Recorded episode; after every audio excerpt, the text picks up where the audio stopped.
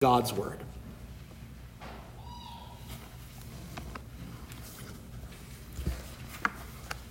Listen to your heart. Follow your heart's desire. That is advice that damns a person straight to hell. Your heart cannot be trusted. Your heart is not reliable. Last week, I referenced for you Hebrews chapter 4, which describes God's word as being like a two edged sword that pierces our hearts because our hearts are corrupt. Before the Lord God flooded the entire earth because of its wickedness, we read in Genesis 6 that the Lord saw that the wickedness of man was great in the earth, and that every intention of the thoughts of his heart was only evil continually. But the heart wants what the heart wants, some might say. Then listen to Jesus himself, who says, What comes out of the mouth proceeds from the heart, and this defiles a person. For out of the heart come evil thoughts, murder, adultery, sexual immorality, theft, false witness, slander. These are what defile a person. So says our Lord Jesus. Your heart is a wicked, evil thing. You cannot rely on what your heart tells you, or your gut, or your intuition, for that matter, either. Samuel wasn't guided as well as he could have been, Samuel the prophet, by his, his intuition, his gut, what his heart told him when he had to anoint one of the sons of Jesse to be the next king in Israel. The kingdom had belonged to Saul, but Saul, out of the wickedness of his heart, disobeyed, and the kingdom was being taken from his family. It would go to one of the sons of Jesse, and when those sons were brought before Samuel, says that when they came, he looked on Eliab, the oldest, and thought, Surely the Lord's anointed is before him. But the Lord said to Samuel, Do not look on his appearance or on the height of his stature, because I have rejected him. For the Lord sees not as man sees. Man looks on the outward appearance, but the Lord looks on the heart. The Lord God can see what we cannot see. He can see the true nature of a person's heart.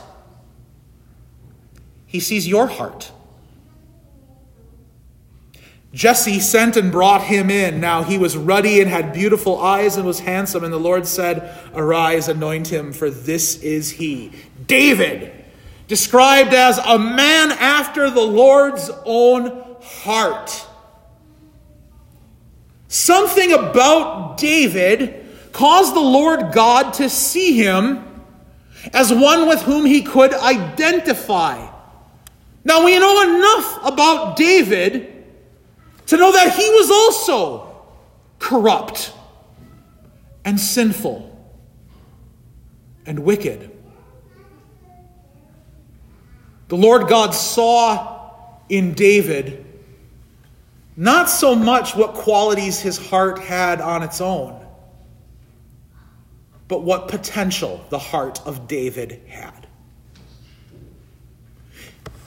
If we look at what we know about David, and these are things that most Christians know already, we see the kind of heart that the Lord looks for.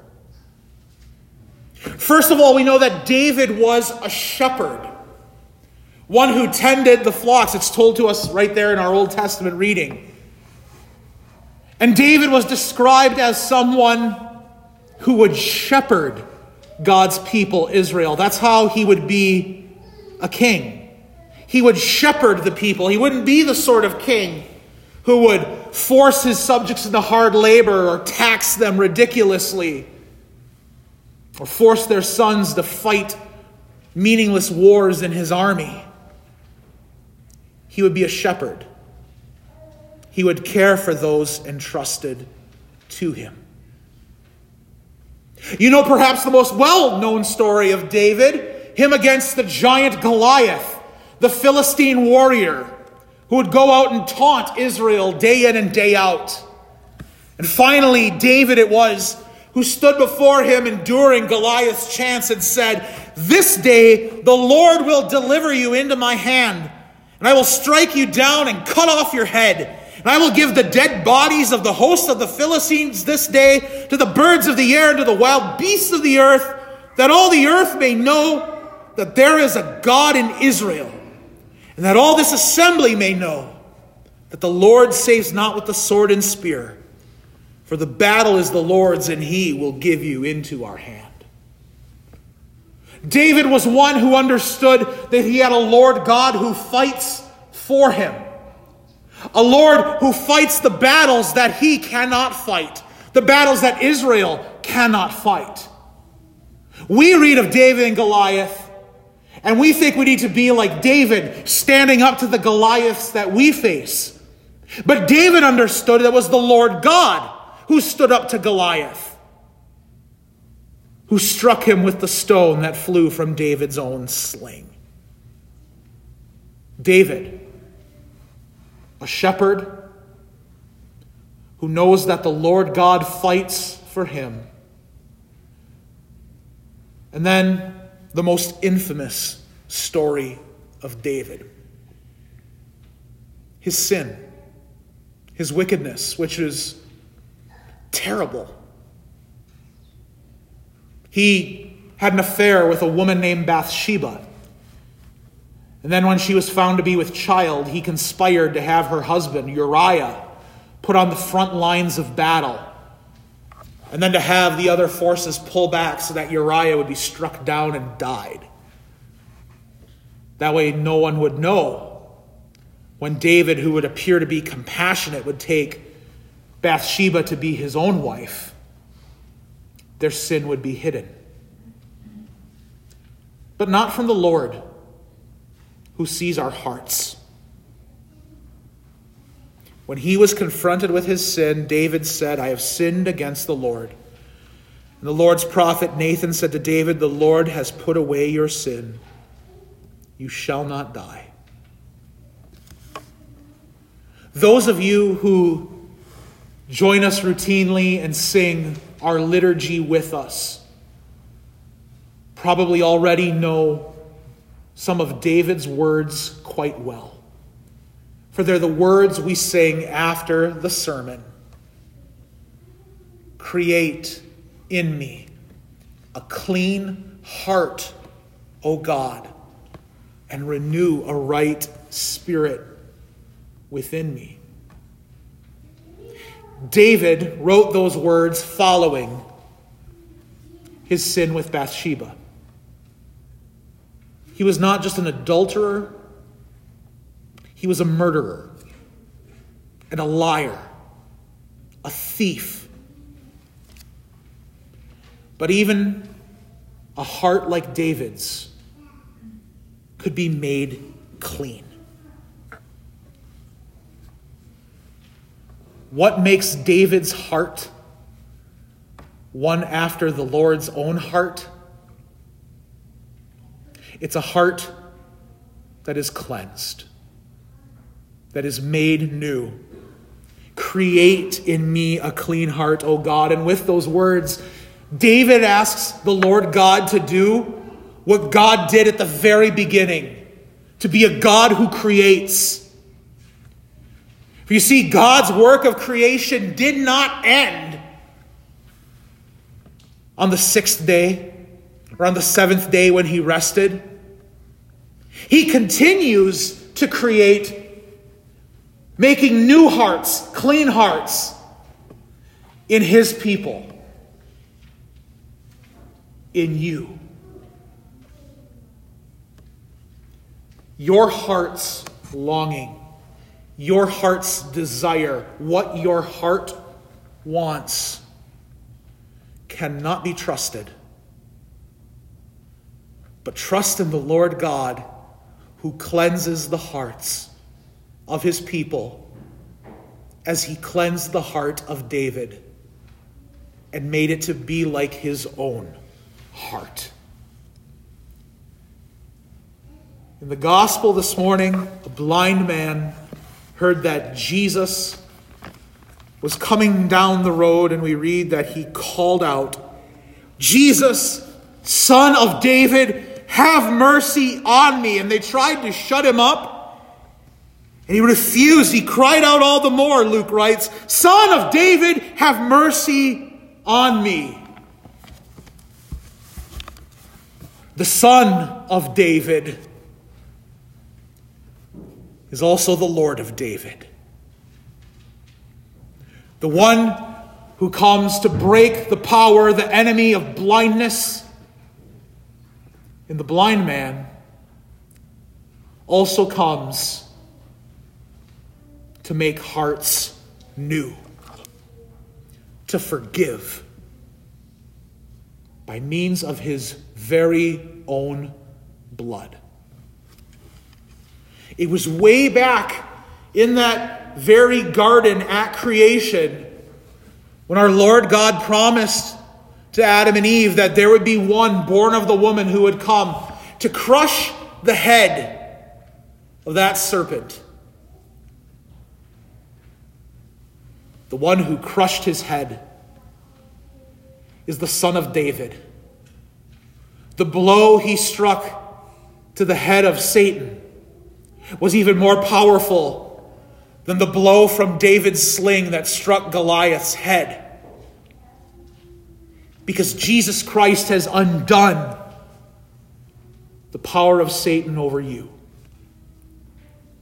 He creates in you a clean heart, dealing in matters of the heart for you. Because our Lord God knows hearts better than anyone. It's fitting we turn to look to His Word to find out about love. That was the word from 1 Corinthians 13 in our epistle today. Fitting that the word from our epistle should be about love on this Valentine's Day. Famous words, perhaps some of you had them read at your wedding. And we look to these words to know how God defines love, what our love for one another should look like. But considering the state of our corrupted hearts, the love that often comes out of us is the exact opposite of what Paul describes. Out of our hearts come Love that is routinely impatient, unkind, that often envies or boasts, that is arrogant, is rude, that insists on its own way. Our hearts produce love that is irritable, is resentful, love that rejoices in wrongdoing.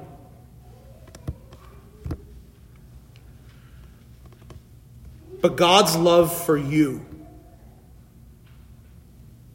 is all of what Paul describes. His love for you in Jesus Christ is patient, kind, never envies, never boasts, is not arrogant, is not rude, does not insist on its own way. It's not irritable or resentful, and it never rejoices in wrongdoing. You have been loved by God in the one whose heart is always clean and pure, Jesus Christ our Lord, and in whom your hearts are made clean. Our Lord does look on the heart. When He looks on you, know that He sees what your Lord Jesus Christ has done for you, how He has cleansed you, how He has made you new. And this morning, when we sing David's words, create in me a clean heart, O God, know that it is your heart that he speaks of, cleansed in the blood of the Son of David. Amen. The peace of God, which passes all understanding, keep your hearts and minds in Christ Jesus. Amen.